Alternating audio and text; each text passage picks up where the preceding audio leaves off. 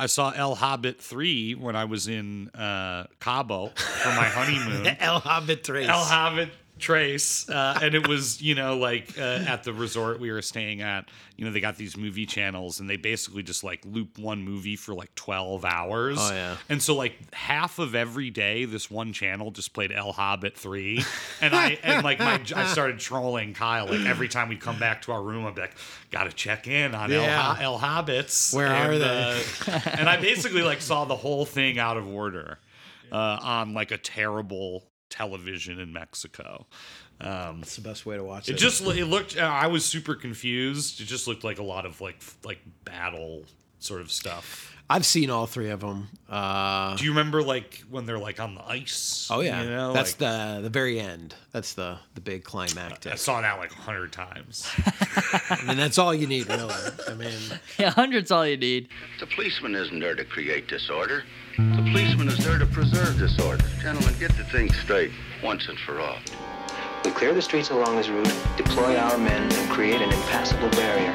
A gauntlet, if you will. He won't have a chance. I challenge you to a duel. Tell you the truth, this guy's starting to get on my nerves. You want to crown them? Then crown their ass. But they are who we thought they were. And we let them off the hook. hot. It's hot out there. Let's we all walk out there. Very, very, very hot. Hello, everyone, and welcome to the Gauntlet. I am one of your hosts, Eric Marsh, and as always, I'm here with Andrew Stasiulis. and Ryan Saunders. The Gauntlet is a weekly double feature podcast in which one of the hosts picks a topic and the other two hosts pick films in response to that topic, and we get together and have it out. It's episode 22, Spoke-tober, and I asked the boys to bring me films about and or relating to bicycles and cycling. And that's what we got this week, you know? Uh some people do Spooktober, some other people do Spoketober. And that's what we've got here today on the Gauntlet. So, uh, might as well get started. Uh, Andy, why don't you tell us what you brought to the table this week? Absolutely. So I, um, you know, have to at least, you know, start by confessing that uh, I don't own a bicycle and I don't think I've owned a bicycle um, since I was a teenager. So never, never really been much of a, of a bike guy personally. Uh, although, you know, when I exercise, I do tend to go for the, you know, exercise bike. Um, which you know people then say to me like why don't you just get a real bike and Yeah. and my my comment is always that I'm I'm just too distracted and I just feel riding a bike in the city is such a um, it's such an intense experience and I just personally feel like I would die. I would kill myself on a bike. So I've always been too intimidated to actually get one. Maybe I'm a coward um, but I then had to sort of like dig a little bit and, and think, okay. Um, and then in my search, I had come across uh, the poster for a film starring Kevin Bacon, uh, on in which you know Kevin Bacon's on this bike and he's he's you know a, a blur on the cover and, and and riding very fast, clearly. And so I thought, all right, let's go. And then I looked into it a little bit and it sounded pretty interesting. So I brought Thomas Michael Donnelly's film Quicksilver from 1986. Uh, this film stars the one and only Kevin Bacon as Jack Casey. And Jack Casey, when we are introduced to him, is a, a hotshot uh, stock guy. He's a he's a stonks boy. He's a floor trader at the San Francisco Stock Exchange, and uh, you know he's a, he's sort of a, a brash, young, arrogant, high flying trader. And uh, in the beginning of the film, he he's he's in the middle of a of a big furious day of trading, and he's gambling hard, and people are telling him he's going too far, and sure enough, uh, he does. And in the process, bankrupts himself. I think loses his company something like $30 million, it said. But of course, like most troubling to him and us when we discover this fact is that he also, in the process, lost his parents' life savings in this deal. So he has totally busted himself, fucked up his company, and in the process, like ruined his parents. So this is very quick into the movie, and he's just really sort of crushed and lost. And it sends him on this path of, of soul searching that brings him to a bicycle. And after purchasing a bicycle, begins working for the Quicksilver Bike Messaging Service. And it's here that he's then introduced to a, a very colorful and eccentric cast of characters, the other bike messengers, who include Hector, played by Paul Rodriguez, and a very young Larry Fishburne, who plays Voodoo, and a whole bunch of other, you know, uh, sort of lovable little rogues who work at the Quicksilver Bike Messaging Service. And this then begins for him this sort of struggle with uh, identity and class and family and place to decide is he going to stay on this bike to just be what many consider to be a, a sort of lowly bike messenger, or will he regain his place in the hallowed halls of capital? And of course, this uh, this is is really the sort of crux of of the emotional journey that that he goes on. But the film is actually a lot more than that. And I think that's what we're going to discuss as well. It's sort of a very interestingly constructed film in terms of like really pinpointing like what is the climax of this movie and and where does it go. But I I had never seen it. I thought it would be perfect. It looked really fun and uh, it's got as as we were discussing a really kick-ass soundtrack by Tony Banks of Genesis fame. So that is the film that I brought Quicksilver, starring Kevin Bacon. Thank you. Ryan, what did you bring? Um, I wanted to ask Marsh, did you ride your bike today? I did. Oh, nice. I've ridden my bike for every gauntlet. Nice. Yeah. I um I love biking in the city. Uh, it is one of one of the great pleasures. Uh, I know without a everybody doubt. rubs my face in it. Every all my friends are just just bike people, and I I'm always like, well, I'll meet you there. I'll just I'll drive, I guess. Sure. Yeah, I mean, the Kevin makes a case for why it's so freeing. I think in in Quicksilver, you know. Um, so maybe if we can't convince you, Ke- Kevin can. You know, so the film that I came across is a film from 1989 by the Iranian filmmaker Mohsen Makhmalbaf, and the film is called The Cyclist. The Cyclist is about Afghan immigrant in Iran named Nassim, which means breeze, or as other people say in the film, he resembles a typhoon, more like it. And Nassim's in a bit of a pickle, and uh, we're introduced to this pickle with one of the greatest opening lines I've ever heard in a film, which is, Your wife is a disease collection. And that's how we're introduced to the fact that his wife is extremely ill and on death's door. The health care provided is exceptionally expensive, and Nassim doesn't really have the means to pay those bills. He resorts to ditch digging and other menial tasks that are paid at an extremely low rate because his accessibility as an Afghan immigrant in Iran doesn't provide many funds in order to sort of take care of his family and his wife. And he has a past as a cyclist. So he decides, as sort of a, a stunt to raise money, to ride a bike in a circle for seven days straight.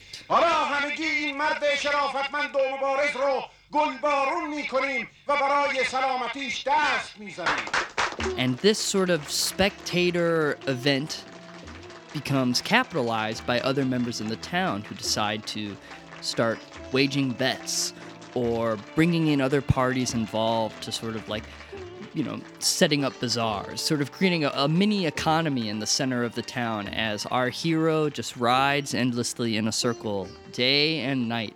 And he's being cared for by doctors and his and just everyone around him. And um, and that's essentially it. It is a um, it's a surprising film. It's quite beautiful. I had not realized it has been so long since I've watched Close Up, but it is the film that had inspired the central figure in Abbas Kiarostami's film Close Up to impersonate Mohsen Makhmalbaf because he said the cyclist is a part of me. This was the film he was so obsessed with.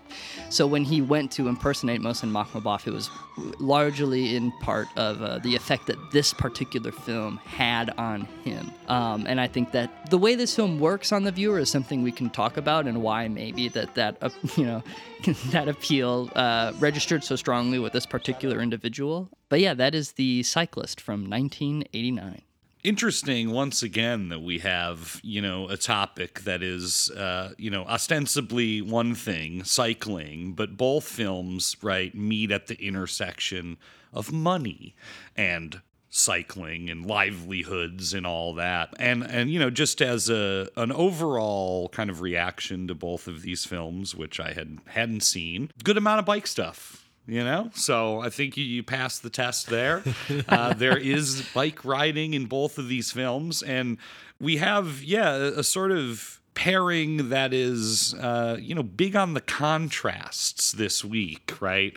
Obviously the cultural difference between American cinema and Iranian cinema, um, and what the bicycle represents, I think, in both movies is very different. Oh yes, yeah. I mean, as Ryan even pointed out, uh, when Quicksilver opens, I mean, first we have this kind of I don't, I don't know. I guess you could maybe even say sort of like bizarre opening credit montage of just photographs of the cast, the the bike messengers in you know all their bike gear, just sort of like posing, like looking at the camera, uh, and you get this sort of like extended montage of just like bike people and bike culture. When uh, Kyle walked by and saw the opening credits, she she was like, "What was this shot yesterday?" You know, like the way people are dressed and look, like the Oh, yeah. bike hipster look. Uh, still going strong. Definitely. So Yeah. yeah, it's it's already kind of this this sort of like you know fashion kind of glorification of like that that culture that that you know that sort of identity you know the the the bike person in the city the urban bicyclist um but you know th- we are introduced not you know through um, Kevin Bacon on a bike. We're introduced to like this this other person, this this dude who's just riding a bike through the streets of San Francisco, and he comes across Kevin Bacon, who's riding in a taxi cab, reading the Wall Street Journal in a in a three piece suit on his way to the stock exchange, and he's sort of looking out the window and sees this guy just zipping through the streets, and already we kind of get introduced to again this idea of like yes the bike is free. Here I am imprisoned in this like taxi cab, uh, you know, uh, um, subject to to the traffic. Whereas this guy is just whipping around, whipping between the cars,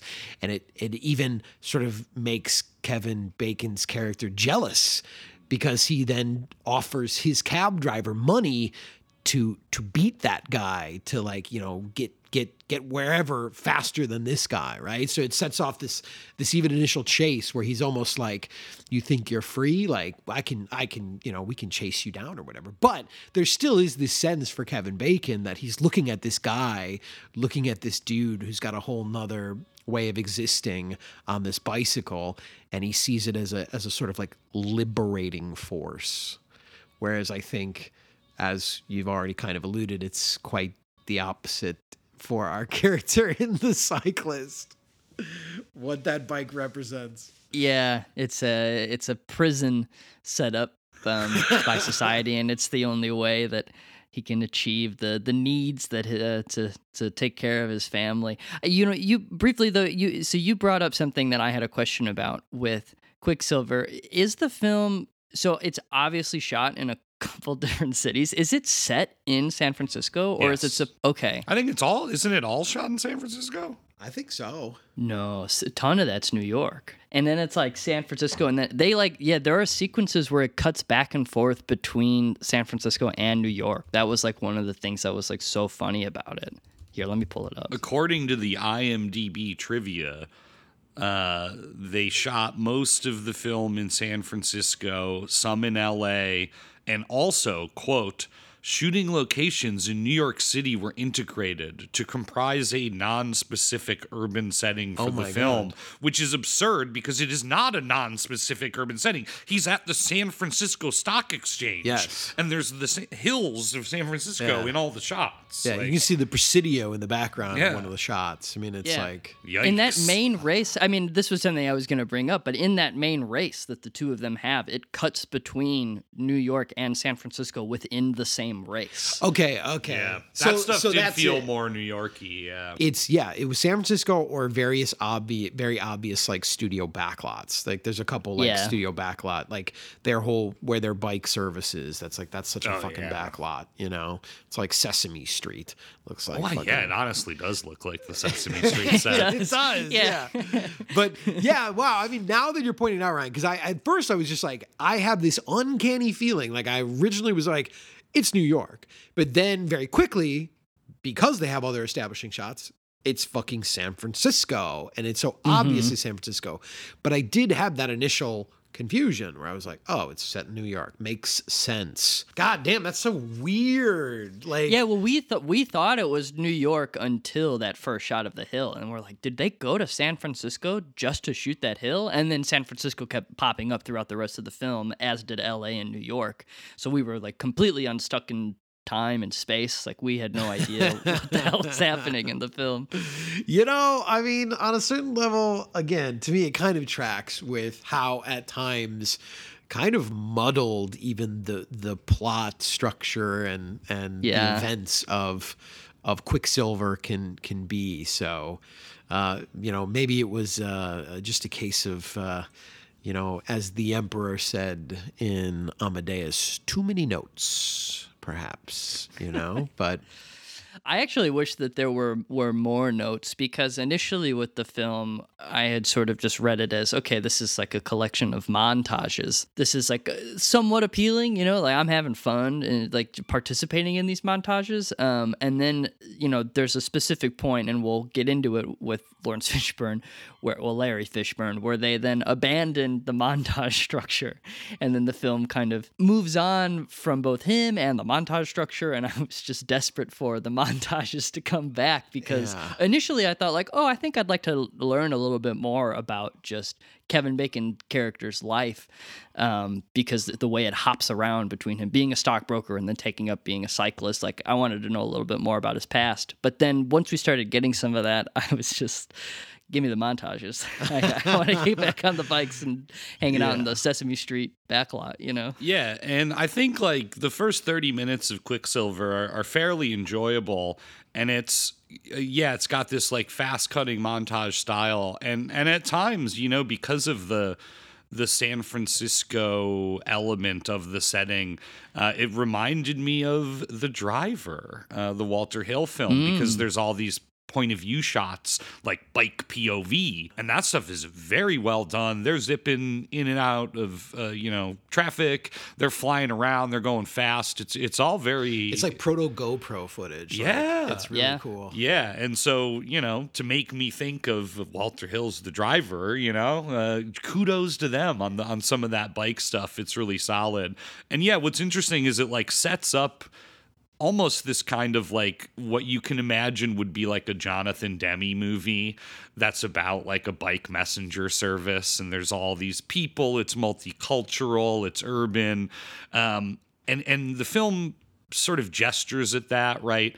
As we're introduced not just to Kevin Bacon's life as a bike messenger, but also uh, Terry, played by Jami Gertz, who's this sort of like mysterious runaway uh, who's at the messenger service, like trying to make money and getting the, the lay of the land. But the film really doesn't develop that setting as like the workplace really isn't developed and the other characters a couple of them become involved with the Kevin Bacon plotline but to me this film is like wrestling with itself in a lot of ways you know where it's like it actually has good bike stuff and is very kind of like interested and respectful of bike culture but the film is afraid to make the movie about that Yes. Yeah. Yeah. It's it's it's it's. Uh, that's why I made the comment about like too many notes because I just feel like it's trying to be like several different things um, and it introduces like a lot of subplots and a lot of those subplots just sort of even get abandoned. Like uh, it's kind of like it's it's clutching at this it's reaching towards that it's it's planting this it's introducing that and then a lot of them just kind of like sort of just wither away. They just sort of like kind of you know take a back seat then to some new subplot that kind of gets introduced halfway through the film and you're like where the hell was this Yeah. no, like even coming from. But you're right. I mean, because it does, in a way, like kind of even reminded me of like the Lusty Men, like or or uh, you know when we talked about uh, Night Riders, and it has that classic opening of the here's this kind of subculture that many viewers at home might not be familiar with. Let's give them the rules. Let's let's lay it out for them, and that's you know Hector Paul Rodriguez's character introducing Terry, the new cyclist, you know, giving the lay of the land for also all of us to like sort of learn the rules. Ah, bike messengers, here's what they do. They go and do this. Here are all the characters and you know, we we get we get that whole thing laid out where again it's kind of like, "Oh, the rules. Okay, here are the rules. Now we're going to play by these rules." But then yes, like those rules are sort of abandoned at times. And yeah, at first, like the first 20 minutes, it it kind of feels like like in my mind, I was almost like, oh, this is just like supposed to be like footloose on bikes or whatever. because you have Yeah. these not just the incredible chases, you know, the film opens with like an incredible bike chase and and there is that, but there's also then just like extended bits of like bike dance. There's like Bike these trickery, Yeah, yeah. there's just like bike dance sequences. There's this um, um, uh, scene where we get introduced to to his girlfriend at the time, you know, and he's living in this this big warehouse loft with a with a ballerina, and she's you know getting ready to do her little dance routine, you know, practice in their in their loft warehouse, and as she's sort of doing her ballet routine. Uh, he gets on a bike and is then like kind of dancing around her. They do this sort of like duet where she's doing ballet and he's doing, yeah, bike tricks or whatever around her. And I was like, oh, so that's what this movie's going to be. And then we go to the Quicksilver bike messaging service and there's just like this like breakdown scene where everybody gets up and they all have their their routine. They get to do their tricks. And yeah, it's this like cool montage to like, you know, Tony Banks, you know, banging away on like a synthesizer or something like that. I mean, it's fucking rad. I was like, if this is what the whole movie's going to be like, this shit kicks ass. But as you said, unfortunately, it's not. Unfortunately, It's in those moments that the film most resembles like a Cannon production, right? You know, it kind of made me think of like the same way that they'll do the the breakdancing movies that Cannon produced, um, or if anything, like when they focus on a, a subculture like this, it's like when you get those those montages, it feels like it had the the funding of a Cannon production. It's all like on a backlot. It's like glitzy and it's uh, very colorful and goofy. But yeah, we do we lose those uh, very very early on. Well, Andy, you said the word rad, and that's what that bicy- bicycle circle sequence, of course, reminded me of the 1986 film Rad, uh, which has, you know, extended bike trick sequences. And it is funny that I guess, like, yeah, I, you know, I guess I haven't really uh, looked into it a lot, but it seems like the 80s, late 70s and 80s is really like the beginning of this kind of like bicycle cycle of films, you know, uh, going back to Breaking Away, to Rad, to to again that sort of like '80s exploitation subculture, some kind of stuff that was going on at the time. And yeah, it's like it's it's really fun, you know, and like yeah, if the whole movie was just like bike tricks, uh, I think it would be in a better place, but.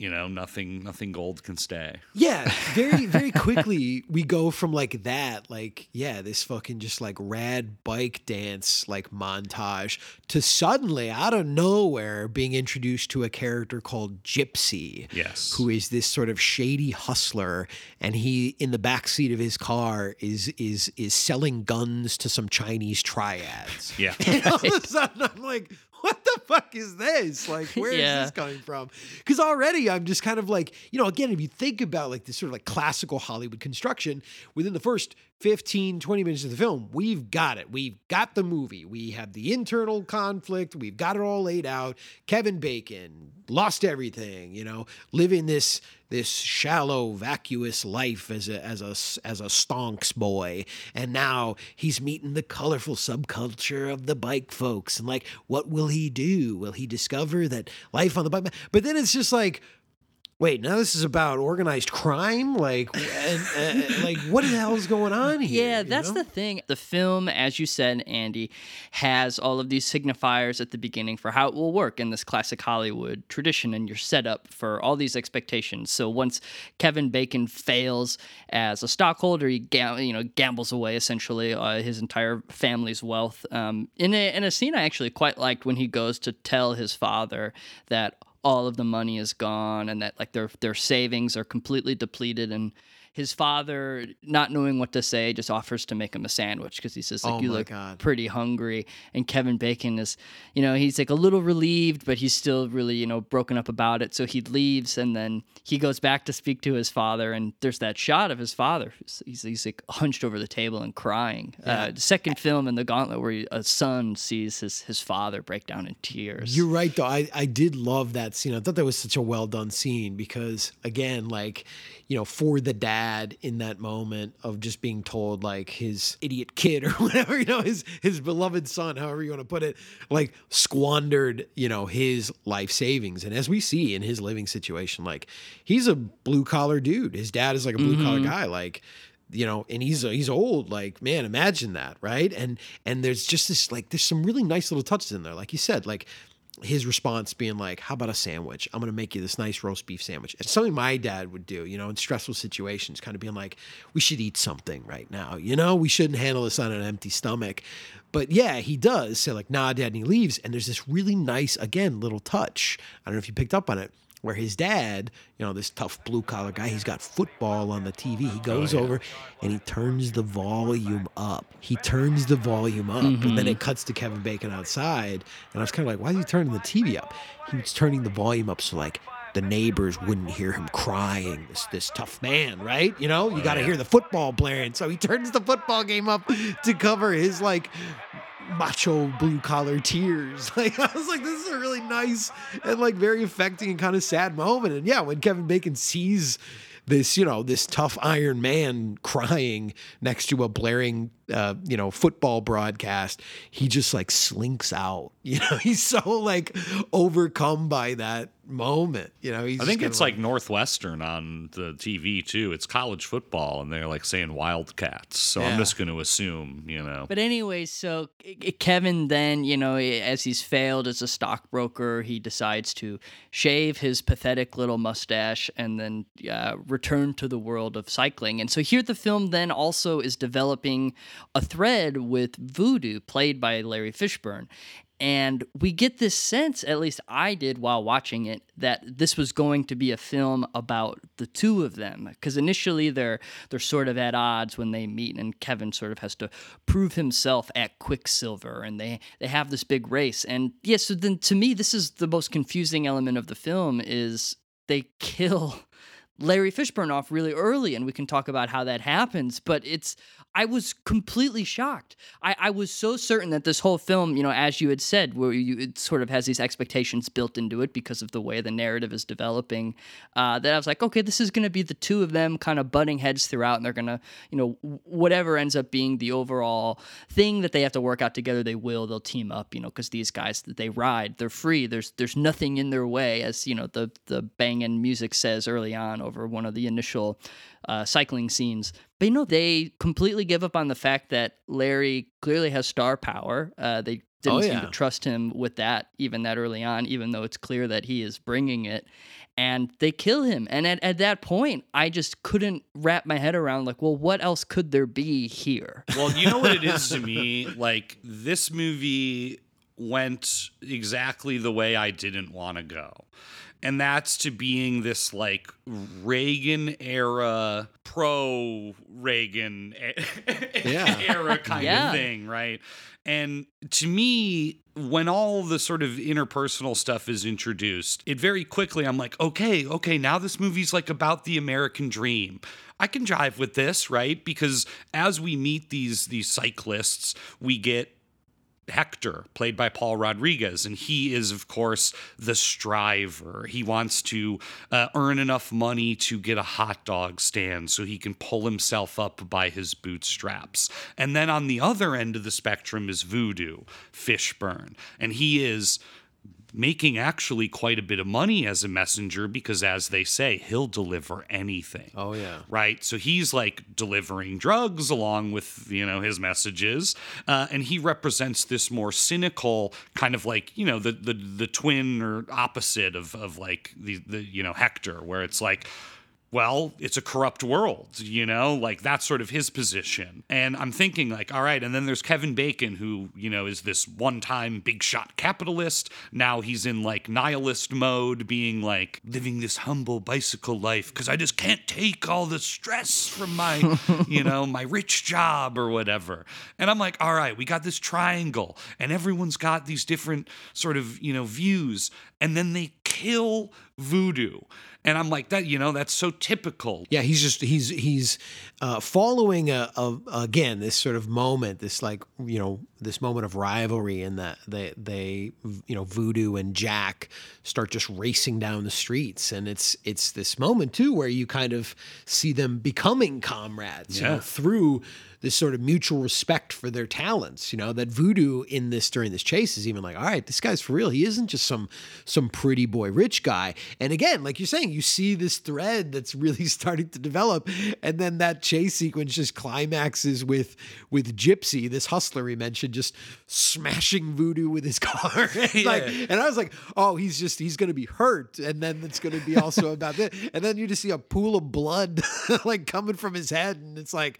Oh, he's fucking dead. it's like 25 minutes into the movie. Yeah, and it was probably another 25 minutes after that is only when I was truly convinced that he was dead because I just couldn't believe it at all, even though they explicitly say it, right? So Yeah. we see him in a pool of blood, and I'm like, oh, he, you know, that's going to be a pretty brutal injury, but I mean, he's going to bounce back from it. It's Larry Fishburne, and he is clearly the most appealing part of this movie. They're not going to just give up on that. Yeah. Then in the next scene, you know, they bring up a funeral, and I looked over to Molly and I said, did I say funeral? And she's like, I think so. I'm like, is he dead? He's and fucking We're dead. like, I don't know. And I was like certain. I'm like, maybe I'm just missing something. He'll he'll be back. And then yeah, no, he was just dead. No, And it's the final victory of neoliberal capitalism. You know, Yeah. like he's just dead, and now all that's left to do in this movie is for Kevin Bacon to, or, or, like take his friend's money and put it in the stock market. Yeah. Um, well, first, you know, even before that, you know, Hector Hector comes to him,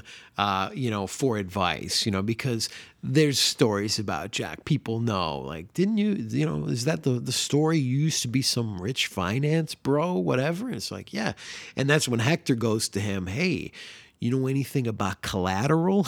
and they have this like this again, like weird Reagan era, like oversimplification of like the process for getting a loan and like what that means and people sort of chiming in on it because yes hector he's trying to secure a loan to, to get started and that's his whole thing. He doesn't understand collateral and he goes what do you mean I, I need money to borrow money. And they have this like moment of just being like that doesn't make any sense you know? What i'm i, I need seven thousand dollars so you're telling me you won't give me seven thousand dollars unless i have seven thousand dollars? But if i had seven thousand dollars i wouldn't need to borrow seven thousand dollars right? And it's this moment where you're just like hell yeah this critique of capital like all right that's what this movie's about right? Because he leaves. But then no kevin bacon is basically like that's how it works man let me help you with your loan application. yeah. it's like It's so weird, yeah. Because then it's like it's like a source of comedy later. I like that was when I realized that this film like totally had its heart in the wrong place, and I was just like feeling so icky while I was watching it. Yeah. Because this is much later in the film, but when that when Hector does show up. You know, getting ready to present his loan application,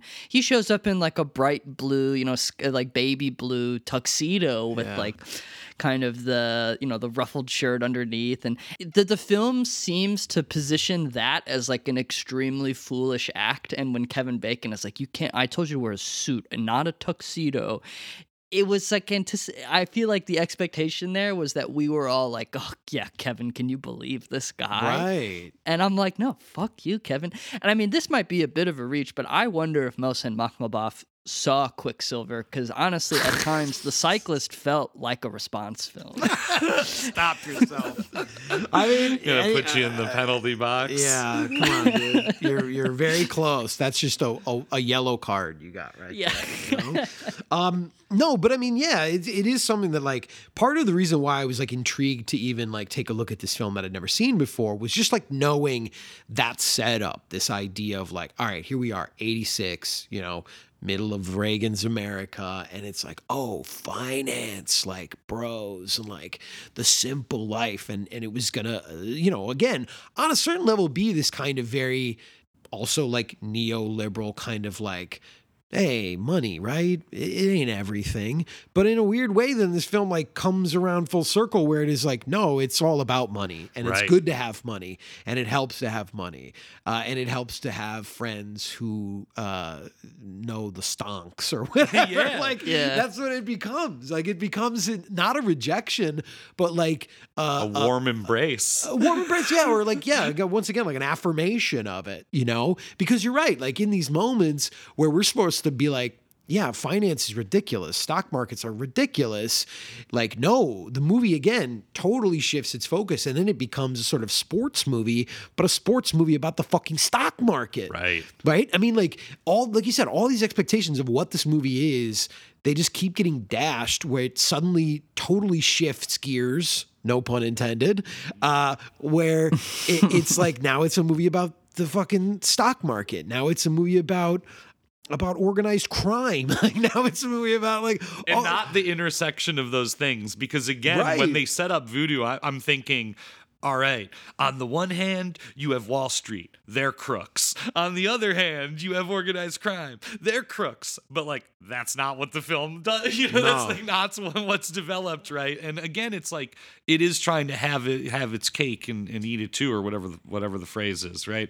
Yeah, Uh, yeah. because even the fact that it's like Jack Kevin Bacon is like, oh, this you know cycling makes me free, man.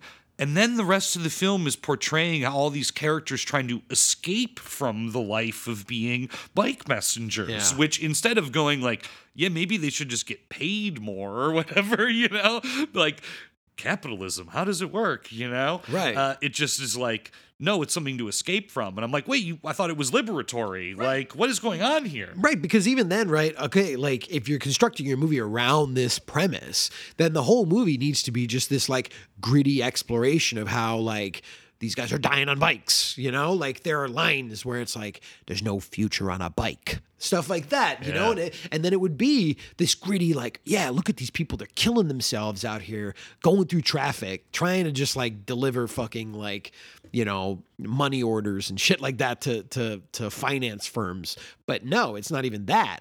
Again, all the bike stuff, it's like this kind of cartoonish, yeah, like you know, it's like Sesame Street where they're on this back lot and they're just doing bike tricks. And then and then the guy who runs Quicksilver, like the the gritty, he's like a like a, a taxi cab dispatcher. He's like this old fucker, but he's just wearing like a little cyclist cap and and fingerless gloves. But otherwise, he's just like the typical like cabbie guy. He's like, all right, you lugs, back to work, you know.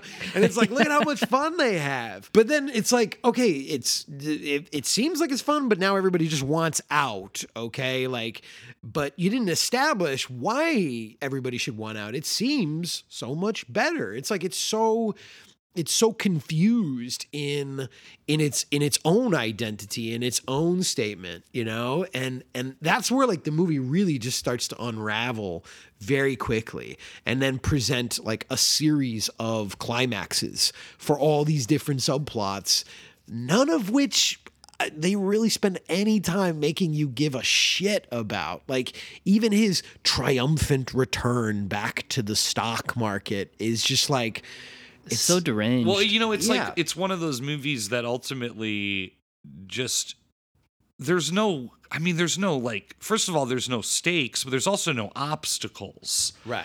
Because uh, at the end of the day we're following like a guy who just at any time he wants could like buy back into the stock market because he has extremely rich friends and investors that he used to work with. And there's a, even a point in the film where he meets with his old partner or his old, you know, friend. Uh, and his friend's like, "Now's the time. I got a great deal brewing. Like, just come back. We'll be we'll we'll be rich." And and Kevin Bacon refuses Yeah. because he's still like soul searching. But that establishes that like all he has to do is at any point just say yes, uh, and he's back. And you're like, this is just like Argo when they had to just go through like the airport security, you know? And you're just like, okay, Yeah. like. I mean, it's like Pulp saying in Common People, you know, like he is like the epitome of that character. Like anytime Truly. you want, anytime you want, like this, you're just slumming it. I mean, this movie is like a total affirmation of that like amazing fucking song by Pulp because he is this guy that's just like slumming it. Yeah. And and it's like you said, it's initially set up to be like, look at him. He's taking this like this like vow of chastity and poverty and like look at how much he's grown by this. But it's like he's got this like smirk on his face the whole time. He he sort of like looks at all these other guys like Hector in this really kind of like pandering way, like, ah, you dumb dumb, you can't wear a powder blue tuxedo to of course you're not gonna get a loan, you moron. Like and then yes, what does he do? He's just finally like, all right, sure, I'll help. Okay, give me some money. I'll go to the stock market and I'll make you fifty thousand dollars or whatever. You know, like it's nothing. Yeah. and he does, and he waltzes in. And again, like why it's like it is such a.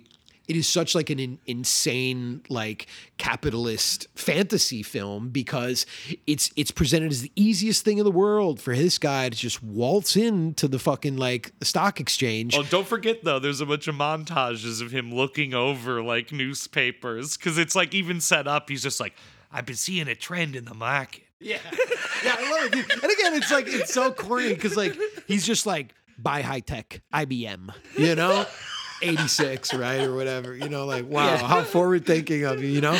But yeah, then he is. Like there's we get we we traded like these amazing like acrobatic bike montages for like stonks montage. And again, to make it even that much more of an insult, what is meant to be this like really like charming moment after he makes like all this money, he just like he gives it to his parents and he gives it to Hector and he's like Nah, man, you y'all take it. Like again, right to your point, where it's like, yeah, because tomorrow he can just waltz right back in and make another 60 G's or whatever. Like it's such an insult to Hector, to his family, to, for him to just kind of be mm-hmm. like, yeah, this is meaningless to me. Yeah, here's $38,000. No big deal. See you later. Like I'm going to go bang my ballerina girlfriend or whatever in my in my loft warehouse. I have a whole floor of an old like Ovaltine factory. Yeah, there's a very revealing moment when, uh, you know, so he takes Hector's money to invest, and as he sees, you know, the trends in the market, he goes back to his stock friend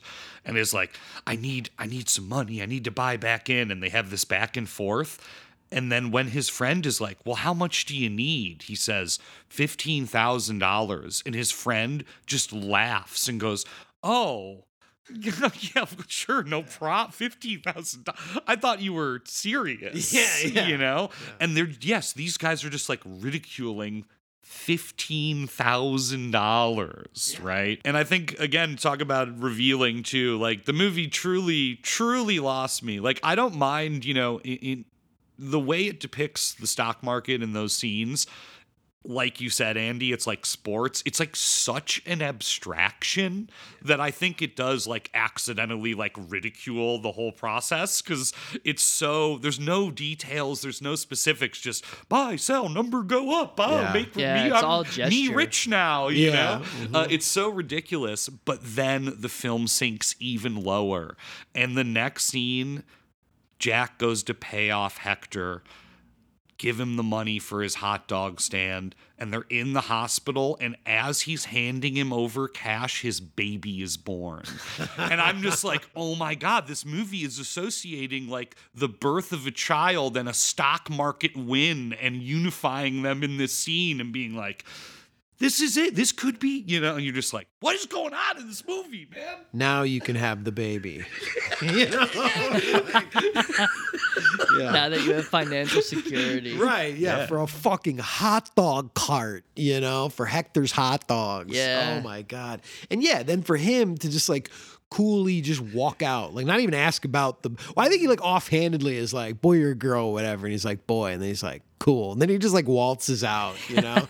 don't let me see it, you know. We don't even see the mom, you know. Like the real drama is like Hector being like, "How'd we do?" you know. Yeah. Yeah, it is. It's just this like crazy.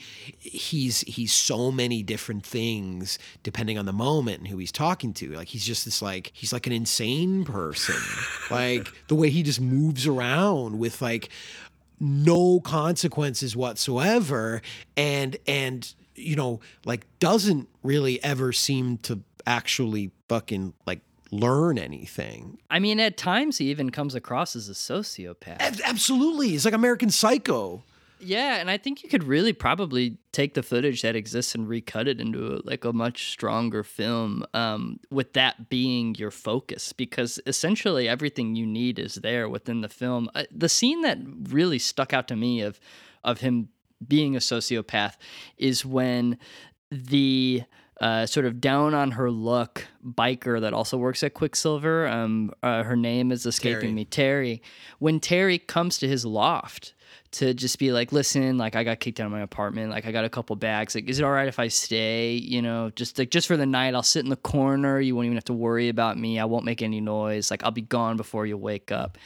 And he just kind of sulks and stares at her and like looks at the ceiling, kind of kicking his feet around. And it's like, dude, your place is huge. Like, what is your deal? And I, you know, I mean, maybe there was something I missed, but like all the events preceding that didn't really give me the sense that they were like uh, extremely at odds with each other to that point where he would be so callous. Yeah. Uh, it's because he lives with his girlfriend. I think that's like, yeah, because she was mad earlier about the fact that, you know, Yeah. Terry was in their apartment when she came yeah, home. but again, it's a misplaced frustration. Yeah, it doesn't sell it like that. you Right. know. And I agree, Ryan, because like she does say like you know she like like a filthy red you know she says like and you know i i saw how much space you have Yeah. here i could just sit in the corner like you know Yeah. like she points that out like you're one man and even if you are in here with your teeny tiny ballerina girlfriend like you have the entire floor It's huge. of a fucking like warehouse yeah, this is his hard Scrabble living in a massive law. Right. I mean, what she says is like objectively true. She could hide in a corner and you would never see her. yes and he is like mulling it over you know Yeah, Yeah. and it's and again, he doesn't like uh, he just kind of lets her in. I don't even think he says anything, uh, and he sulks and he's like dragging his feet across the loft, and he gets to his his workstation and he puts on these like absurd little like workman's glasses as he's like tending to his Yeah, documents. the Wall you Street know, and- Journal glasses. Yeah. And again, you know, he never gave her any clarification about how she was supposed to conduct herself uh, in his, you know, private space, you know. So like so she just kind of wanders around and she's just trying to be like polite and kind of nice and at one point she accidentally like nudges the stereo and like the music is blaring, right? And it like it it upsets him and he's like, you know, taken aback and you know, he's clearly like perturbed by this gesture. And and you know she she's clearly apologetic. And, and it was in, in moments like that where i'm looking at this guy i'm like dude like fuck you. That's your music. You had it set at that volume. Clearly not that or i guess suppose his girlfriend could have as well. But it's like whatever man. This is your space. Like you know she she's just happens to be here. Like you gotta take a chill pill Dude, that's a huge, expensive sound system, too. Oh yeah. But like man, I I had no idea like the depths of this film's uh unintentional indictment of the me generation of the 80s. Like he is like the poster fucking child for all that is like worst about that decade. He doesn't originally come from fucking money. Like it's established that his parents are like blue collar. His dad's like a fucking mechanic. And his dad like has that confrontation with him where his dad even is like, what are you doing?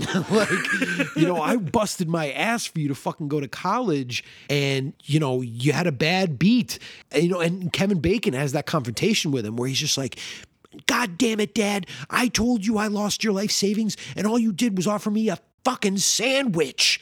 And I was sitting there being like, I want to slap him in the oh, fucking yeah. mouth. Like, and yet we're supposed to empathize with Kevin Bacon. We're supposed to be like, that's right, dad, because this movie is for yuppies. This Yeah. is a movie for yuppies. And that's why all the other bike messengers are these colorful, marginalized people. And it's like, man, isn't it isn't it great to live in the city and like get all that culture? It's like such a yuppie thing, right? To be like, yeah, I live in the city and I, I I'm not gonna move to the suburbs or whatever. Like I like the culture, I like the grit of the mm-hmm. city. But it's like, no, dude, you live in a fucking like palace above everyone, alone, isolated. He keeps them at this like weird pandering distance, like the relationship with Hector. Like Hector's an awesome dude and like the best part of the movie to me. Like the heart of the We movie have a is great backyard barbecue. Scene. yeah, dude, an amazing scene. And where is Kevin Bacon Yeah. at the at the barbecue? He's Um, sitting yeah, alone. on the porch thinking about finance.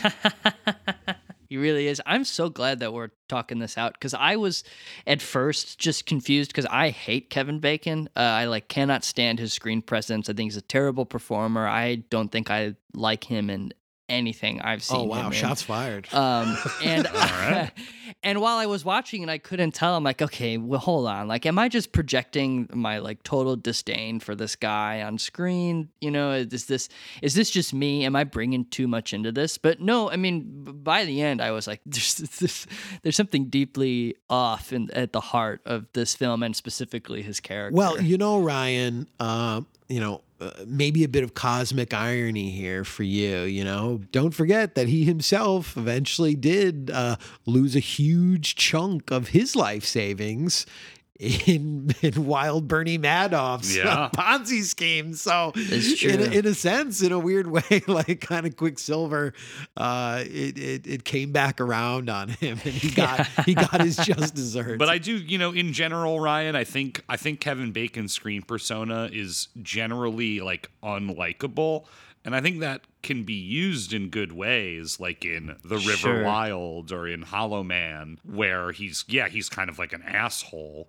Uh, I like him in those roles. you know, maybe it was cute in Footloose, but um, you know, in a film like Quicksilver, it's a special. It's especially like, yeah, you know, it's like fucking Patrick Bateman on a bike. And then they really did clearly, you know, the the writer director uh, Thomas Michael Donnelly, who you know has basically like no other real directing credits to his name, uh, just fucking blew it so hard. I mean, this was a commercial and critical uh, flop big time. Uh, and I think after watching it, for me anyway, like I fully under, understand why. Because everything that we've just laid out, even, is not like the climax of the film. Like this huge stock exchange moment, you think is like, that's it, okay? And then he's gonna, at least it would be more honest if from that moment on he was also then like, yeah, you know, maybe I should get back to the stocks, but I'm going to be, you know, I'm going to be a trader with a conscience or whatever. I'm going to I'm going to trade for the little guy or whatever,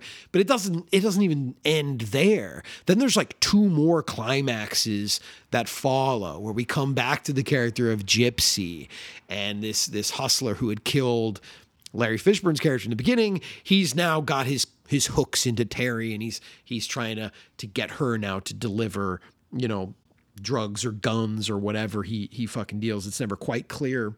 And then, you know, Kevin Bacon again sort of seemingly reluctantly gets involved in kind of helping Terry with this guy. And really the most heroic people again in the whole scenario were the other bike messengers. Yes. Because when Gypsy is like beating the shit out of Terry at a diner, like the bike messengers show up. They and I was like, life. Right, they saved her life. And I was like, oh, these guys are gonna just destroy this guy, Gypsy. And that's what I was like again, like then that would be a perfect way to end this. Like just the bike messengers like beating this guy like to death or whatever in an alley.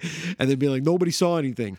But no, the bike messenger guys even kind of like blow it and like he shoots one of them in the face and he, he kind of gets off and then and then it's up to Kevin Bacon to to sort of reluctantly I you know in that same kind of like air you know air of entitlement be like all right Terry I'll bail you out of this one too. I I bailed out Hector and his little hot gar- hot dog cart and my folks whose savings I blew. And now I guess now I guess I'm gonna save you too. Like it's just this like man. oh my Although again, you you know, uh, the chase is fun. Uh, I, Yeah. I didn't mind the chase at all. Like, there's this. Anytime the film was like literally fast when things were like happening very quickly and things were moving, I did enjoy looking at it. the movie like looks great like a lot of the cinematography i thought was like very nice like and there were these really cool like in again a lot of the city s- scenes you know these really cool like telephoto shots of like Oh yeah. cars and traffic, but like city buses in the immediate foreground, just throwing like flashes of color across the screen, you know, in this very like kind of Kurosawa uh, uh, way where like Sure. where movement just becomes like abstract at a moment, just blurs and and shadows of light moving across. Yeah, I love the shot where it's like it alternates between blue bacon and red bacon when he's like sitting by his window and the neon outside keeps shifting and like that's the only thing lighting him up. Yeah, I in general the neon really Yes. pops in this film. Uh, it's like extremely vibrant neon in a way that doesn't feel like typical 80s neon sheen, right? Yeah. Like th- there was something specific about this that I think stood out in the sense that I do think that the visual style of the film was surprisingly controlled in a way that I don't think the narrative was. Oh yeah. I mean, some of the like, especially the really obvious like backlot stuff of like, you know, mm-hmm. the bike messenger's hood, like the muddled construction of this film. Like, is it meant to be a sort of like, you know, facsimile of a bike world, or is it meant to be like a gritty, realistic take on the bike world? Like, it, like you said, Marsh, you put it. I think the best when you said like this is a film that's trying to have its cake and eat its too, and it just seems like there's a lot of people involved in their own ways trying to work really hard, but no one really knows to what end they're. Yeah, they're- it's they're funny. I think like in our kind of picking apart of this thing, we have discovered that there were two very interesting films buried inside of this that they were completely unaware existed and that weren't able to develop further. I mean, at one least of which two, maybe more. At least two. know? I mean, the two that come up to in my mind are the the American Psycho on a Bike version, where it is like about Kevin Bacon as a sociopath, like just cruelly making his way through Reagan's America, and then the alternate version would be this like really colorful and interesting look at bike culture with Larry Fishburne as the central protagonist because Yeah. he is the most Shot by Tak Fujimoto. But yeah, and then again, you know, to really just like cap it all off, the real slap in the fucking face after all this at the very end. it's like we go through all that shit, right? And what is Kevin Bacon leaving us with? Like he goes and gets a hot dog at Hector's hot dog stand and then is talking about all the job interviews he just went on, you know, Yeah. and arguing with with Terry, who's seemingly his new girlfriend about, you know, uh, whether they should get pizza or Chinese later or something like that. But again, it's like, oh, so you didn't even just settle on being a bike guy, right? You are going back to to a, a much better.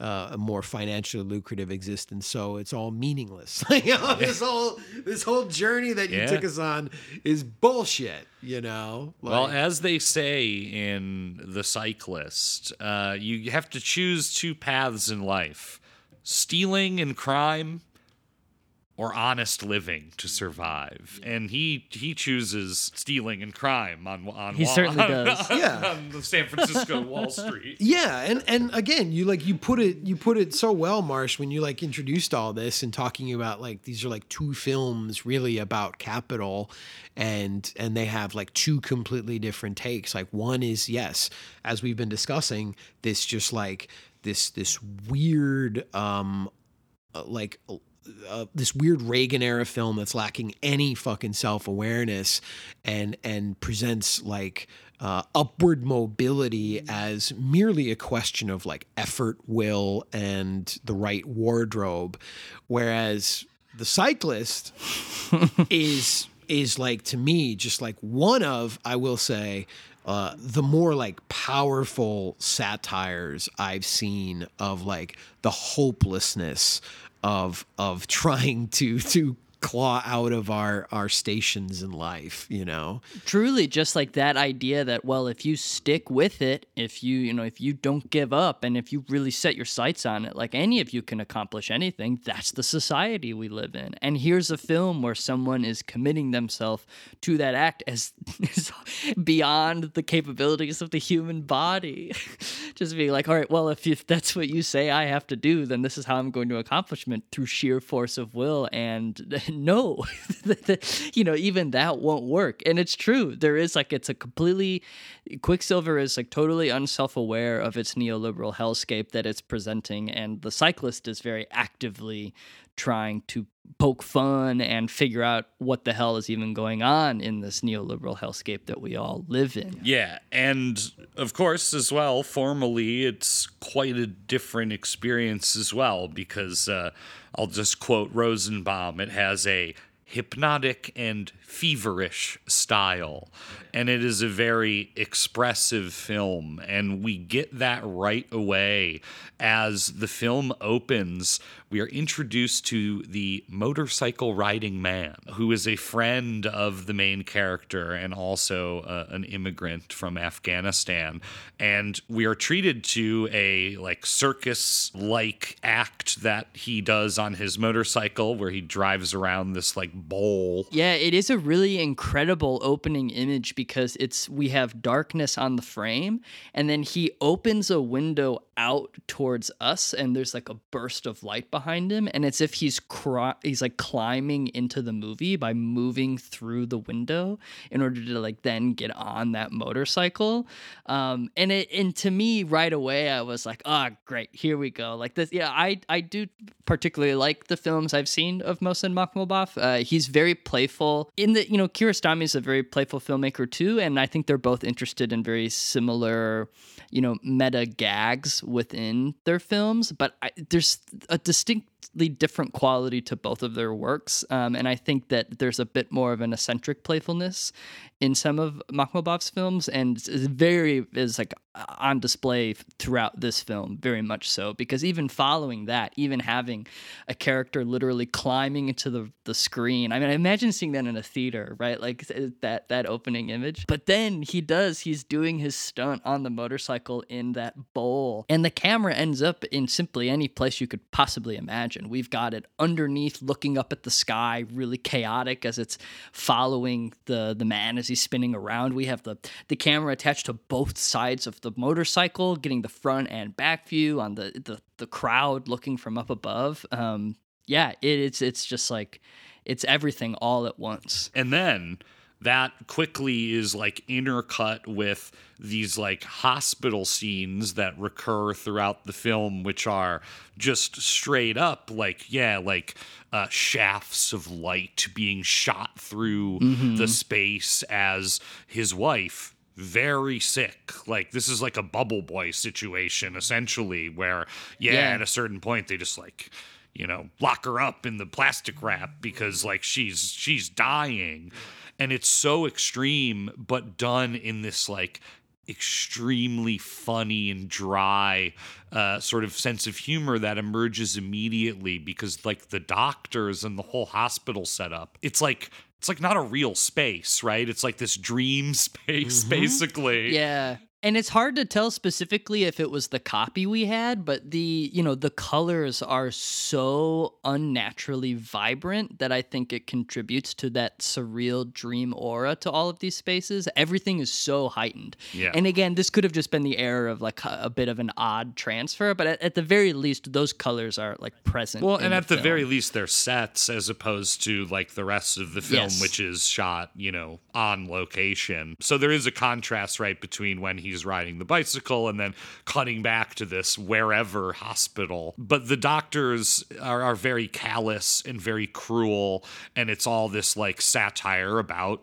how much it costs to get like medical. And immediately it's like super intense, it's very funny and strange. And then we get this incredible shot where he's like haggling with the uh, this recurring character who's like the hospital cashier. And there's a shot that's like from behind the counter and you see the cashier in the lower left hand part of the frame. And there's just like a little carved out little window in the middle where you can see uh, Nassim. And then in the deep background, his wife is on a gurney, like writhing with a bunch of nurses.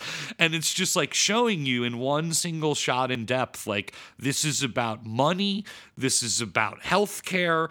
And then in the middle, we have Nassim, the cyclist, and the man who is trapped in this, you know, this image alone, like trying to pay for medical bills. Right? this this like um, this existential vice between like economic uh, economic suffering and physical suffering.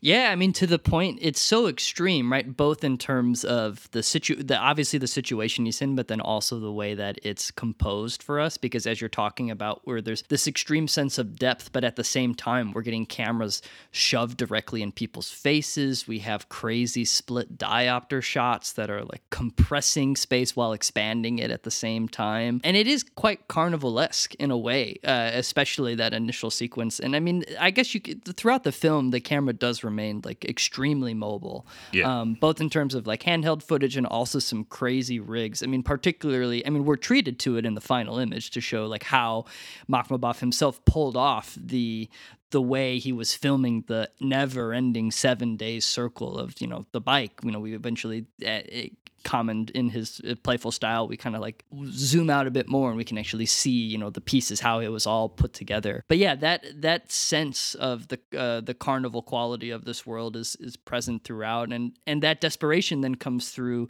uh, very soon after that in a really darkly comic series of near suicides in the film where in like the chaos of all of these people riding around on like sort of a plateau on their horses and then all these Well, like, they're playing. Uh, they're playing the the national game of Afghanistan. They're playing Buzkashi They're playing the Right. the the goat pulling game. I think is the sort of way Mm-hmm. you describe it.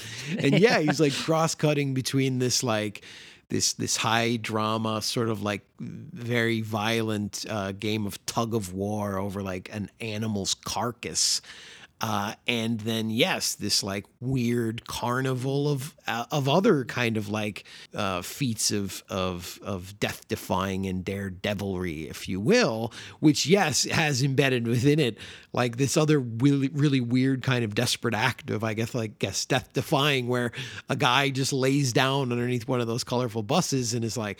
Is this guy? He's just trying to get crushed to death or whatever.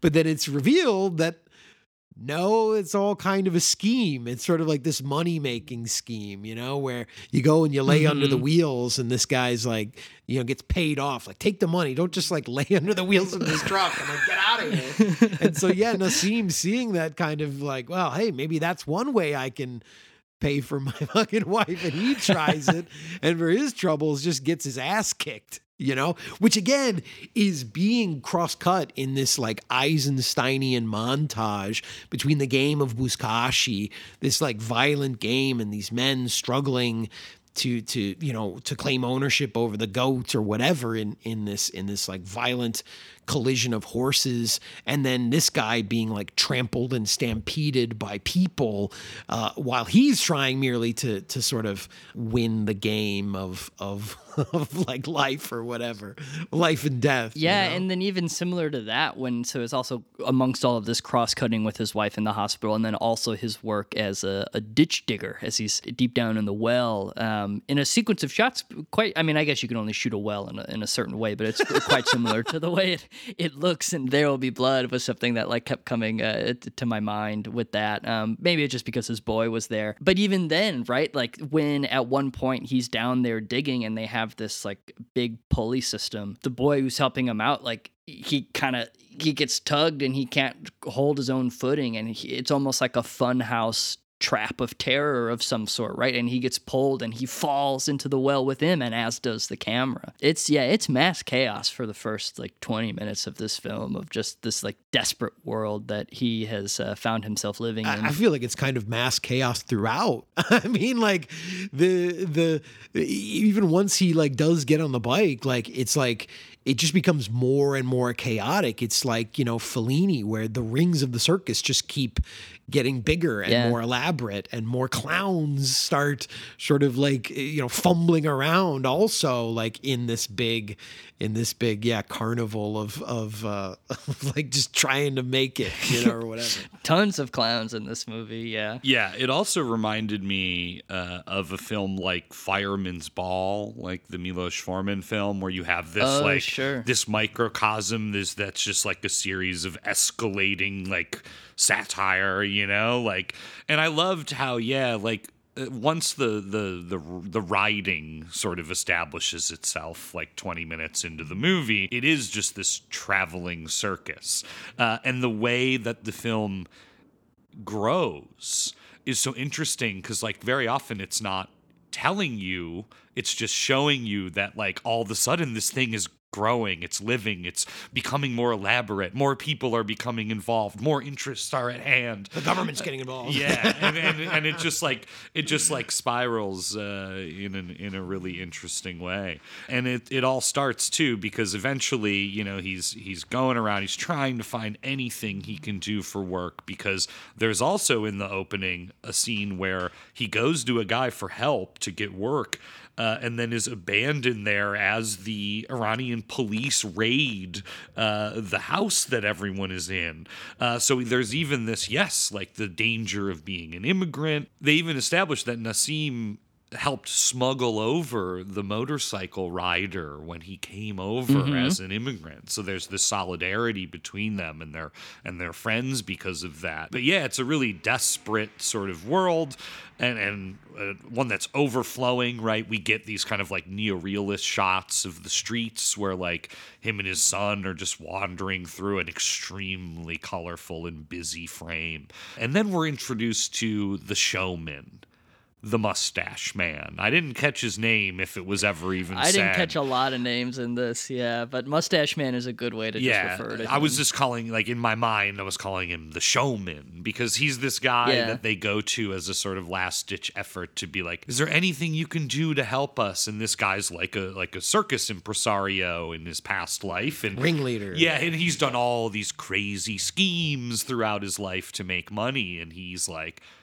I think I can I think I can sell this. You're telling me this guy can ride a bike for a long time? Like I think we got something going here. And correct me if I'm wrong, but I also believe it's in this scene where this is going on that there's a TV on in the background that's playing a Farsi dubbed version of They Shoot Horses, Don't They? Yes. You picked up on that. Yeah. Yeah, that's I was yeah, I was like so confused at what was going on with that, but that's amazing. and again, tipping uh, I think Makhmalbaf tipping his hand and hat to a similar film about desperation and money and Yeah. And then yeah, so like the the showman, mustache man goes to find an even richer backer as the levels of class are like laid out clearly in this film as this film ultimately will be yes showing us all these different you know government institutions and levels of class throughout the film. They go to an even richer guy to get backing for for this scheme where they're going to create this betting market for uh, his seven day bicycle ride. And this is amazing too because you know we're in Nassim's world right? And that's a world of poverty. And then all of a sudden we're at a Yamaha motocross and these guys are just like flying and uh, it's amazing. Uh, and of course you know he goes to this like rich uh, again I don't know what this guy does. He's just some like shady rich guy to ask him to back the scheme and he's like I think uh, I think I can work with this you know? Yeah. Yeah. I I I mean I I loved it because, you know, from the get-go, I think like in most, you know, great satires for me, like great satire is is where you should as a sane, like rational, logical human being encountering satire, like from the from the get-go like from the beginning be able to look at whatever is is is unfolding and about to unfold and go this can't possibly end well for anybody. Like this seems like a horrible idea. You know, that's like to me great satire. Is like when you're you're meant to pick up on it from the beginning that like, no, this is not the solution. Like this is not the good solution. Like any modest proposal, right? Like it's sort of like your radar should be up right away. And Yeah. and it is in this, you know, yeah. Whether it's the fact that maybe Mustachio Man is is is is watching they shoot horses, don't they, while he comes up with this idea, or yeah, these guys at the motocross race who are like on microphones screaming at all of their riders, you know, as if the riders can hear their their criticisms, you know. Um, but yeah, you know, it's like, oh, what could possibly what could possibly go wrong with the idea of a guy just like riding a bike uh, as long as he possibly physically can in a fucking circle? Right. There's something about that fantasy and dream quality to it too, with that dream of you know can he do this for seven days that I think comes across really beautifully in a shot where we see the wife in bed and the camera pans up to the window that she's looking out of and very briefly through like the shutters we see uh, Nassim riding a bicycle seemingly in clouds Yeah, like an angel on a bike. Right, he's like in the heavens, uh, and we move back to her, and you know she adjusts and looks closer, and then he's gone by the time the camera pans back up to to that same window. And yeah, there is something about the satire there that I agree. It's like it's clear that you know this this can't end well for anybody. There's so many moving pieces, and yet there is like that heart is still there. Of you know this is we can only dream for this too because we have no other option in the the the system we have set up in front of us. I just want to point out too my most important note of the film's uh, the the lead actor of this film looking like an Afghan Sean Connery. Oh yeah, I agree. Yeah. He's got a very like strong face, you know, and I uh, for a second I thought is that 007? Bond yeah, I mean, if Bond had like a bright red beard, he would kind of look like Nassim. That's what I'm saying. Okay, I also want to say, like, shout out to this film for making me think when it ended. Like, no offense to anyone else who worked on the film, but there's a clear MVP here, and that's the dolly grip. Because half of this movie is a, a like a dolly crane going around in a 360 degree circle, and that's a consistent, obvious visual uh, element because he's riding around in a circle. He's really not occupying a lot of space on this seven day journey. No. Uh, as he rides a pretty tight circle and often through crowds and through chaos and through Bricks. uh, Debris. brick- through bricks, tacks, debris, and all kinds of other obstacles uh, that sort of crop up. But like, it's worth pointing out this movie you're spinning half the time if not more and that is its own sort of like feeling as a viewer and it's just handled so well uh, and so comedically too because there's like always there's like all these shots that are like you know medium shots sort of like cut off at his waist as he's riding so like you can't see you know he's not actually riding Yeah. but what they do with this is like putting the kid on the bike or various other people are like riding his bike throughout the movie and it's like this- People like hop on to have like discussions and conversations with him about Yeah. things. You know? It is really masterfully pulled off because I think in like less skilled hands, it would be dizzying in a very frustrating way. Like it would just become an exhausting viewing experience for the camera to be spinning at the rate that it is in this movie. But it does seem to be, it's also kind of a feat of editing too, because it is like very well balanced. And when he does begin this seven day, just like little circle he's doing on his bike, his slow circle, there's also like a world that's being built in the sequence in the sense that it's almost like a little town like McCabe and Mrs. Miller like being built uh, as as he keeps riding and riding because things keep getting there's more people that get involved things get larger right you know at the initially in the film uh, one of the the guy's like selling food at his bazaar. He's just like selling simple dishes, and by the end, he's selling you know kebab. He's he's making big meals for everybody because the crowds are getting in, and it's like this economy is building throughout the film, and it and it does go into the practicalities of all of this too. We have his son, as you mentioned, who will climb up on the bike in order to give him food, but at the same time, this food is sort of being controlled with like vitamin supplements being provided by by a team of doctors who are on on standby that are sort of controlling the diet, thinking about like, okay, how can a human being maintain stamina and be riding a bicycle in a circle for seven days straight?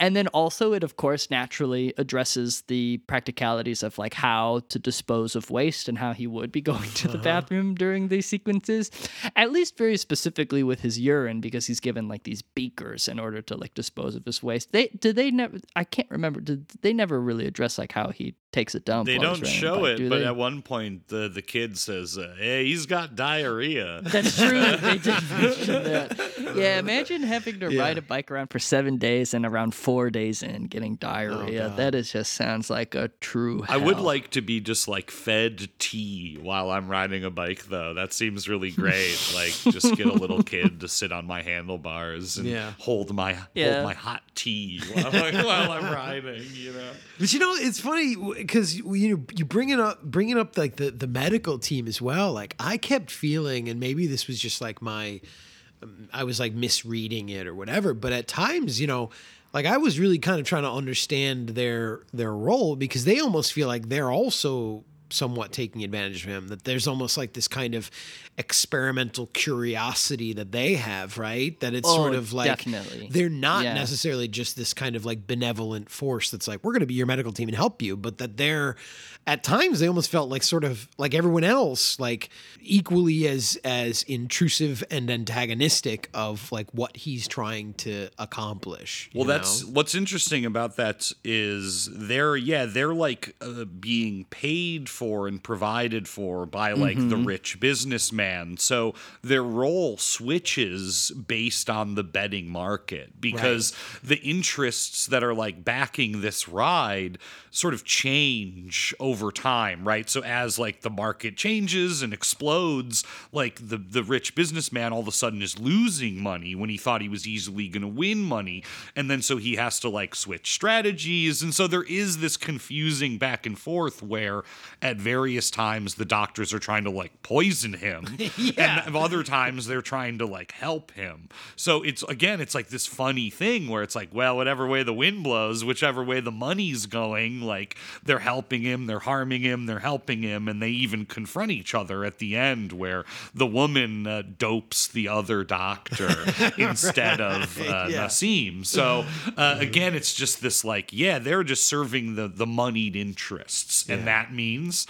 Sometimes they're doing one thing, another time they're doing another Yeah. thing. Exactly. Yeah. I mean, it really was for me, uh, and especially coming after like this, just like I mean, this this true American nightmare of of Capital and Quicksilver. like this this really was for me like one of the more like brilliant satires of the physical like back-breaking suffering of like at at the core of it all just like some poor fucking schlub on, on a you know on like a bike Yeah. just just as if like those circles are actually like the the force that's like generating the power for all of those services and goods and exchanges and speculation and everything that's like happening around him right like he is spinning and and that is like the force that's actually like through his kinetic energy like powering this this this this typhoon to use the, the Yeah. phrase that they they use with him of like yeah of of capital of money of you know of everyone trying to get theirs and like get one over and I, that's a really nice way of framing it because he is sort of this like perpetual motion energy machine. He is himself generating all of this power. And there's a scene that kind of one of the first groups of people that are presented at this like event i guess you could say that bringing people in uh, sort of seem to be with the, the idea in mind that they can harvest some of his energy that he's generating as he's spinning around. They bring like a group of like very like elderly people uh, in order to like be to see him and think like per- potentially to be inspired or to d- truly absorb some of that cosmic energy that he is creating on his bicycle. And they it's like all these like you know the caretakers at the the wherever these uh, presumably just like a nursing home came from, and they're like, "Look at him, look at him go! Like, look what you can accomplish! Like, see, you don't have to just like waste away. Like, why, why? To absorb some of this." شما سال خوردگان بی بزاعت رو آوردیم اینجا تا بهتون بگیم خوشبختی در درون ماست چشم هامون رو ببندیم و به خودمون تلقین کنیم که ما خیلی خوشبختیم. ما خیلی امیدواریم. خیلی امیدواریم. ما خیلی خوشبختیم. ما خیلی خوشبختیم. ما خیلی خوشبختیم. ما خیلی خوشبختیم. تو زندگیت خیلی سختی کشیدی. Very soon after that, one of those spectators that they bring just dies Yeah. on the scene. And, They're and- like, and it should also be pointed out that they are charged admission. Yeah. yeah, because like they're the the business guys like at a certain point they're like, all right, we're gonna get like the governor involved, right? And so like then these like shady politicians get involved, and that includes right this sort of like this like government supplied masters master of ceremonies that just shows up. And he like he brings a bunch of like school children with flowers at one point to be inspired. And then he brings all these old people and he's got like a whole PA and mic system. Uh, and again to your point about the the energy right? It's like as he's going, all of a sudden now people are like setting up lights, and now there's a spotlight, uh, and again it's just like it's just like happening in in front of you. Uh, and I also Mhm. want to bring up some of the recurring characters. We also have my favorite guy in the whole movie, the gym coach, aka the you know the. The, the official scorer, Right. Uh, I guess you could call of this event. and He's like a he's like a soccer referee. yeah, he's, yeah. he's the ref, and he's just in like a blue Adidas like jumpsuit. Again, amongst obviously like mostly you know people wearing like more traditional kind of Iranian uh, gear, and then there's this guy just male pattern baldness, a whistle, and a stopwatch in a blue Adidas like suit, and he's got his little like table uh, with like tchotchkes on it, and he's hanging out the whole time. There's an accordion player who's there uh, sort of throughout as the music of this kind of you know roving event, and and they, these people just keep being involved in the film. Like it, it builds this world, and then all of a sudden, like.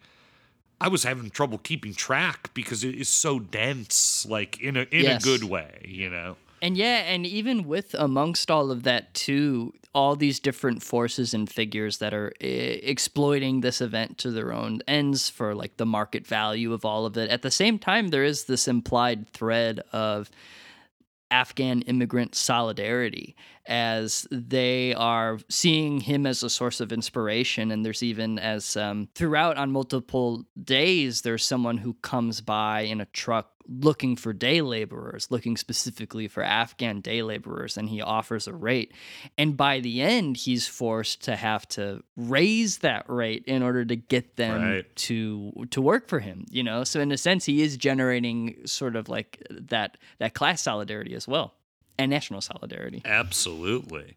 Uh, there's another like to to that end too. Again, like yeah, this this ride is sort of seen by the government as like a a subversive act, and and Mhm. one of my favorite sequences is in the film is they're they're forced to move venues i think several times Yes. throughout this seven day ride and in one of the moves because like things get like too chaotic or or you know guys are driving trucks full of bricks uh, to deliberately Yeah. fuck him up or people are lighting firecrackers like again there's a lot of like attempted sabotage of his ride going on but at one point they're they're leaving one location and it turns into a parade.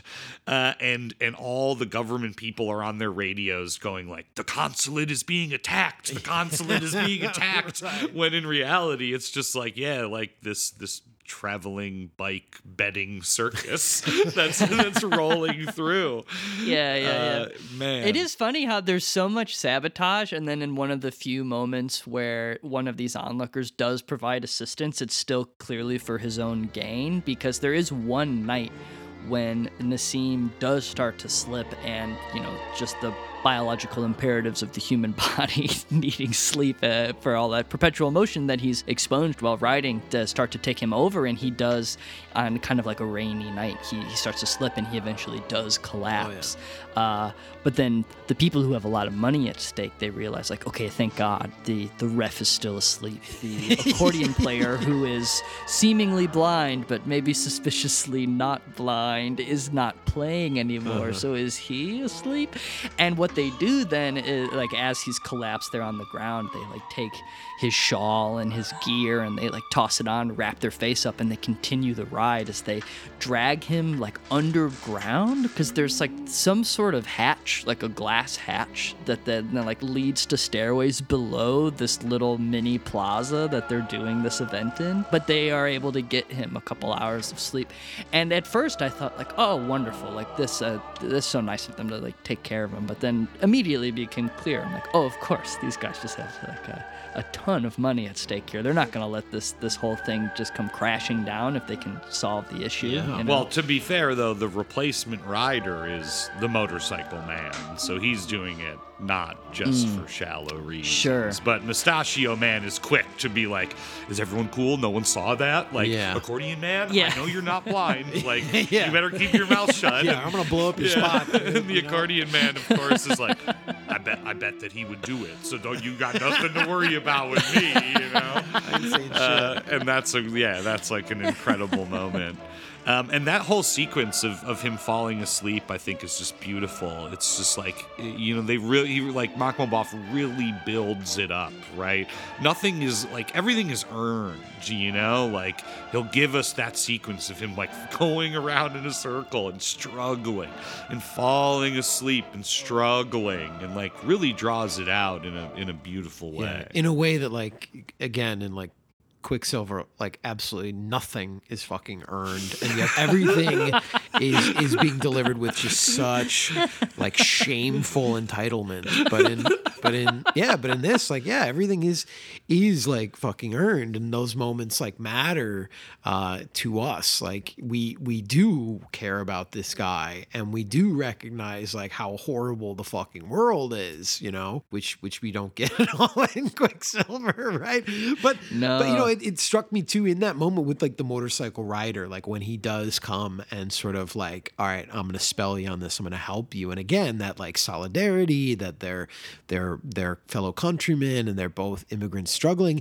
And on top of that they're both people who are are now left to simply make their livelihood through riding in a circle in these kind of like dead man's uh, you know cycles whatever you want to call them just these like spinning around endlessly.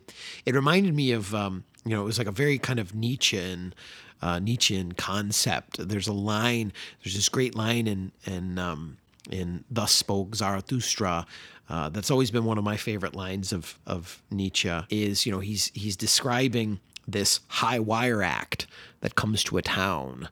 And you know this this guy who's going to you know for all the citizens you know do this high wire act for everyone you know and and risk his life and do this death defying stunt you know to sort of like enrich people's lives to give them something to to sort of like see and root for and experience. And you know like Nietzsche just talks about how everyone that's down there is just like kind of hoping he's going to fall for the for the thrill of it, right? And the same thing with the guy riding on his motorcycle. Like the people that are there watching that are, you know, uh, in in in Nietzsche's eyes, they're like kind of hoping for a disaster.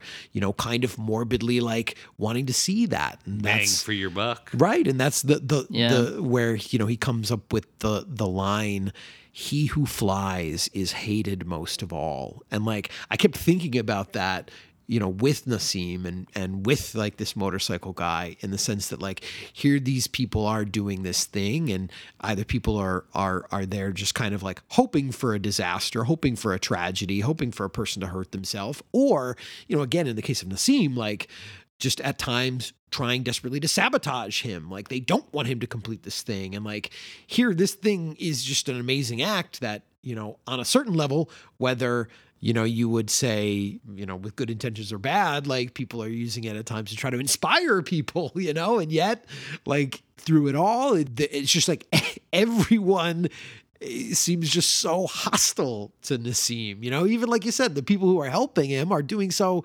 like not because they care about him as a human being, but just as because, you know, he he represents uh you know, he's just something, some force that's going to give them a payout or a payday. When he first pitch when Mustache Man first pitches the idea to the rich guy, he says something like, I've met the most desperate man. He was born to be bet on. yeah, yeah. You know, like dude, yeah. And then mm-hmm. when like when they're first setting up and like some of the first like people arrive, like there's there's one of the specters, I forget who, that just says, Oh, is this the place where we're gonna watch a guy commit suicide? Like, I mean, that's it from the get go, right? And again, in that Nietzschean like kind of way of describing this shit, it's like, yeah, like this guy who's about to do this thing, like he's he's there only to be executed, right? He's only there and to in reality, he's doing it to save someone's life, you know, his wife's, right?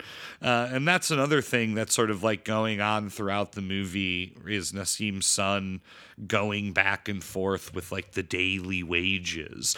And I think it's interesting that that Makhmalbaf specifically like shows us this like every time. It's like not just something that they're going to forget about in the film. It's like we watch the kid go to the hospital and even like bring back hospital leftovers to feed his dad on the bicycle. Well, right. I mean, and I was even going to say like that. There was like a, an amazing moment that I felt was like just, just like incredibly uh, moving, kind of like humanizing moment, and and also kind of like really sort of like oh, just like darkly, darkly comic, sad, whatever. Where like when the kid does go at one point, like he comes in and sees his mom's like food, and you know here's his sick fucking mom, but like he's also starving. So he like takes the food and he like goes and like eats a little bit of it in the corner, like his sick mom's food. Like he even himself is kind of like.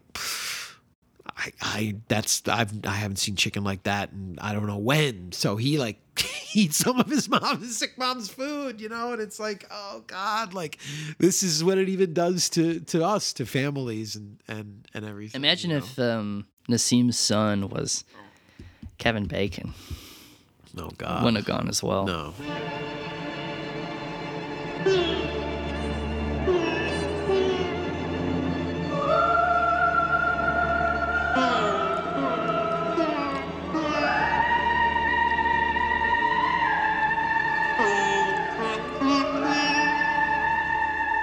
There's a lot of amazing split diopters and like plays with depth like that. Like there's there's Mhm. the yes the like aquarium stuff, but also uh, the shots of like the lab rats, and again Makhmalbaf like hitting us over the head with you know the many sort of like allegories going on here, metaphors going on. Yeah. But the doctors are testing their drugs on these lab rats, and it's like done in a crazy split diopter where like the rat is super in focus, and you see again everything in the background, the whole circus. Yeah, just uh, really like really interesting visual style that's very like mixed depending on the moment, you know, because as sort of like real as it is, it's all so heightened and just exaggerated mm-hmm. and yes, feverish. You know? And even like later in the film, I believe there's like this moment when he's really kind of reaching the climax of his journey, when he's really like getting close to the end, where there's just this amazing sequence that um, it's it's at night and it's dark and it's it's cold and he's hot and they start hitting him with water. They start like throwing water on him to kind of cool him down, and the steam you see it like in the in the in the shots like coming off of his bald head, you know, and it's like he's literally again like this engine that is overheating and just starting to smoke. Yeah, that's also the same sequence where he has like little you know, broken off pieces of toothpicks or sticks in order to prop his eyes open as he keeps writing. So just like that combined with the steaming water on this like body pushed to the absolute extreme. Yeah, it's a really compelling image. Yeah. And they also have another shot. I don't know if it's at this same sequence, but again, another night shot. Whereas Marsh, like pointed out earlier, like they've the you know people have sort of brought out lights, and it's just this like beautiful shot where he's basically like silhouetted, um, being like captured by the the spotlight, and that's all that you see is sort of like his silhouette, you know, uh, illuminated by the spotlight moving around in a circle which again like brought me back to the circus and you know the the performer who's being like lit up in the you know in the uh, in the big top the whole film itself is like this perpetual motion machine and there are all these elements trying to sabotage it and we've talked about quite a lot of them there are a few others you know they they throw th- tacks down on the ground at one point to try and flatten his wheels um, and they have to swap him out with another bike in a really hilarious sequence where they like the guy someone like i think it's mustache man yeah. get, gets in the car of the the like the hospital van and just like takes off and all the like beakers and gear fall out and the doctors like crash in the glass and then they like tracks down someone on their bicycle and they're like like they take his bike and bring him back. And they so they swap the bikes and they say like all right you can take his bike and you can fill up these tires and once you bring it back like you could get your bike back you know like that's the solution for that sequence. And then at another point we talked about how this there was this sense of um, like an insurrection maybe potentially brewing then the government starts to get involved at this fear of solidarity. They come up with a plan saying like listen we'll take care of the wife's medical bills if he stops right now which is a really horrifying you know interjection and attempt at sabotage. Just being like well we've had this capability all along you know? But it's like well like now that he's bugging us you know we gotta like nip this in the bud. But that that is also like stopped. He like continues to keep going. And i mean he continues to ride through the final image of the film even after the event has ceased and he has like reached the the seven days.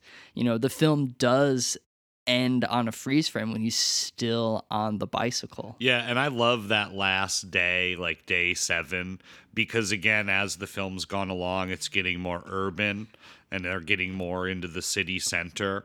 And so on the last day, there's like full media, like a guy out there with like a Bolex and, you know, lots of photographers and the crowd is is massive and growing. and we see the guy on the dolly crane. Yes, yes, and we mm-hmm. and we eventually do see the guy on the dolly crane, and like it's so chaotic because at a certain point they pronounce the race finished, and he just keeps riding, and they're you know like the the MC guy like gets on the microphone and he's like, okay, well, uh, this is this is very good, but we need heroes to live in society, and he like keeps repeating that line, like please please stop. درسته اون الان در اوجه اما هر اوجی یک فرودی داره تمومه مسابقه تمام مسابقه خلاصه مسابقه مسابقه خلاصه نسیم یک قهرمانه اما ما احتیاج داریم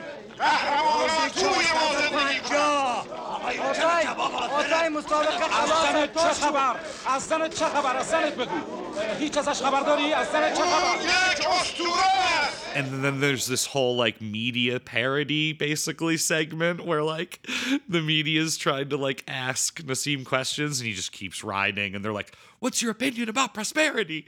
Uh, and it's like all these, oh my God. I was fucking crying during that. And again, right, because it does give us the sort of like stratification of the society, like starting with uh, you know what you would consider in in most societies to be you know the least respected or you know lowest on the totem pole, right? The immigrant, the day the laborer. undocumented, right? Yeah, the the the person who is like here, and yet as we've said, you know, if anyone knows anything about the fucking world, it's like what is that kinetic force that's often like driving these like incredibly complex like neoliberal economies. It's just like people fucking dying to, to to drive that machine of capital at the at the very base. You know like sort of like grease its gears with their blood and sweat right? But also again for me like why that that ending uh, again like just like the perfect way to end a you know a critique of of our existence in this in this you know Ryan used the phrase earlier like neoliberal hellscape right? This global economy that that that just chews us up and spits us out because it's like I I took it again as sort of you know like Marsh you're saying there's so many allegories and metaphors right? And this this act of of us like how how we get the idea of like a job dangled in front of us and like you know you only got to do it for so long right? And and you just you get in there you do the thing you work hard and then you're going to be rewarded and it's all over. And it's like what happens to us in our lives? We get on that bike and we ride and next thing we know our whole life has just gone by as we've spun around in a circle over and over again, trying to make it, trying to provide, trying to pay the hospital bills, trying to eat, trying to deal with our diarrhea, trying to whatever, right? And then it's like, and people will tell you, like, and then you know what? Eventually you'll just retire and everything will be great, but we don't. And look at the fucking world we live in today where people are like, our parents are all still fucking working. and like, they've been on the bike for fucking 70 years.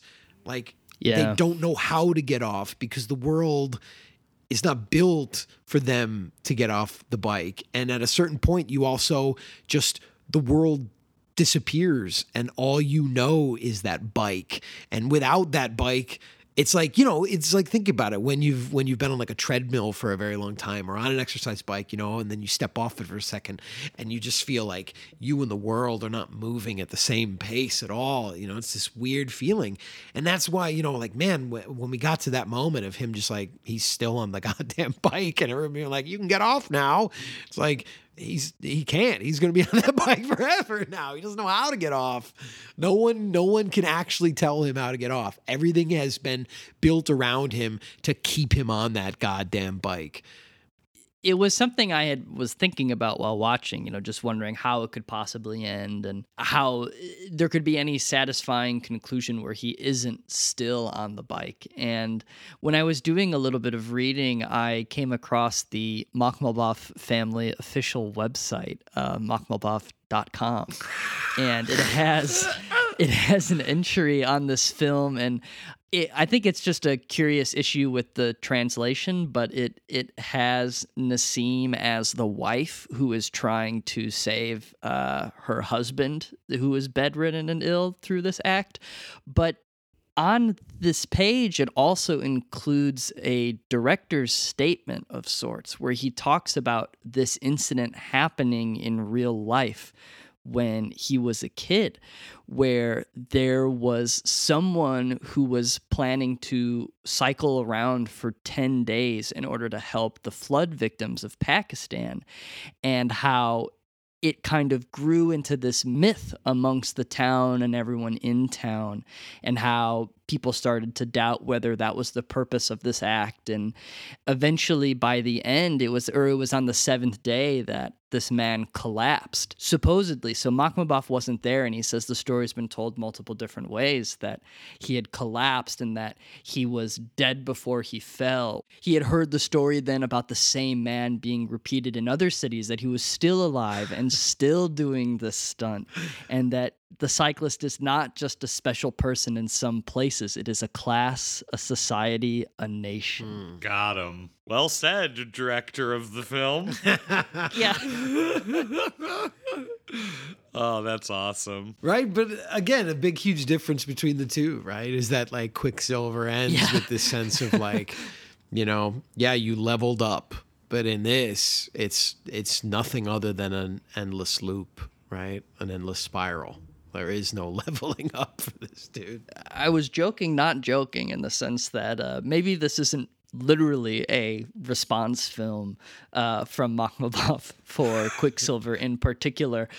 But uh, you know, leave it to the gauntlet to discover something that could very, very easily be seen as a response film in terms of the uh, ideological battle that is occurring between um, both of these titles. And uh, yeah it was a really it was a unique week for sure. It was um I, there was a lot to to chew over and discover with these films next to each other two films that i probably uh, under no circumstances at any other point in my life would have ever uh, placed side by side or even had considered side by side. But yeah so i mean that's what what we found this week marsh. Um, it was a fun prompt. And um, yeah what what would you say are some of your favorite uh, cycling cinema? Well, uh, I got two I want to shout out. Uh, the first being Jour de Fête, the Jacques Tati film from the late 1940s, where he plays a uh, small town mailman who rides around on his bike. And if you know the cinema of Jacques Tati,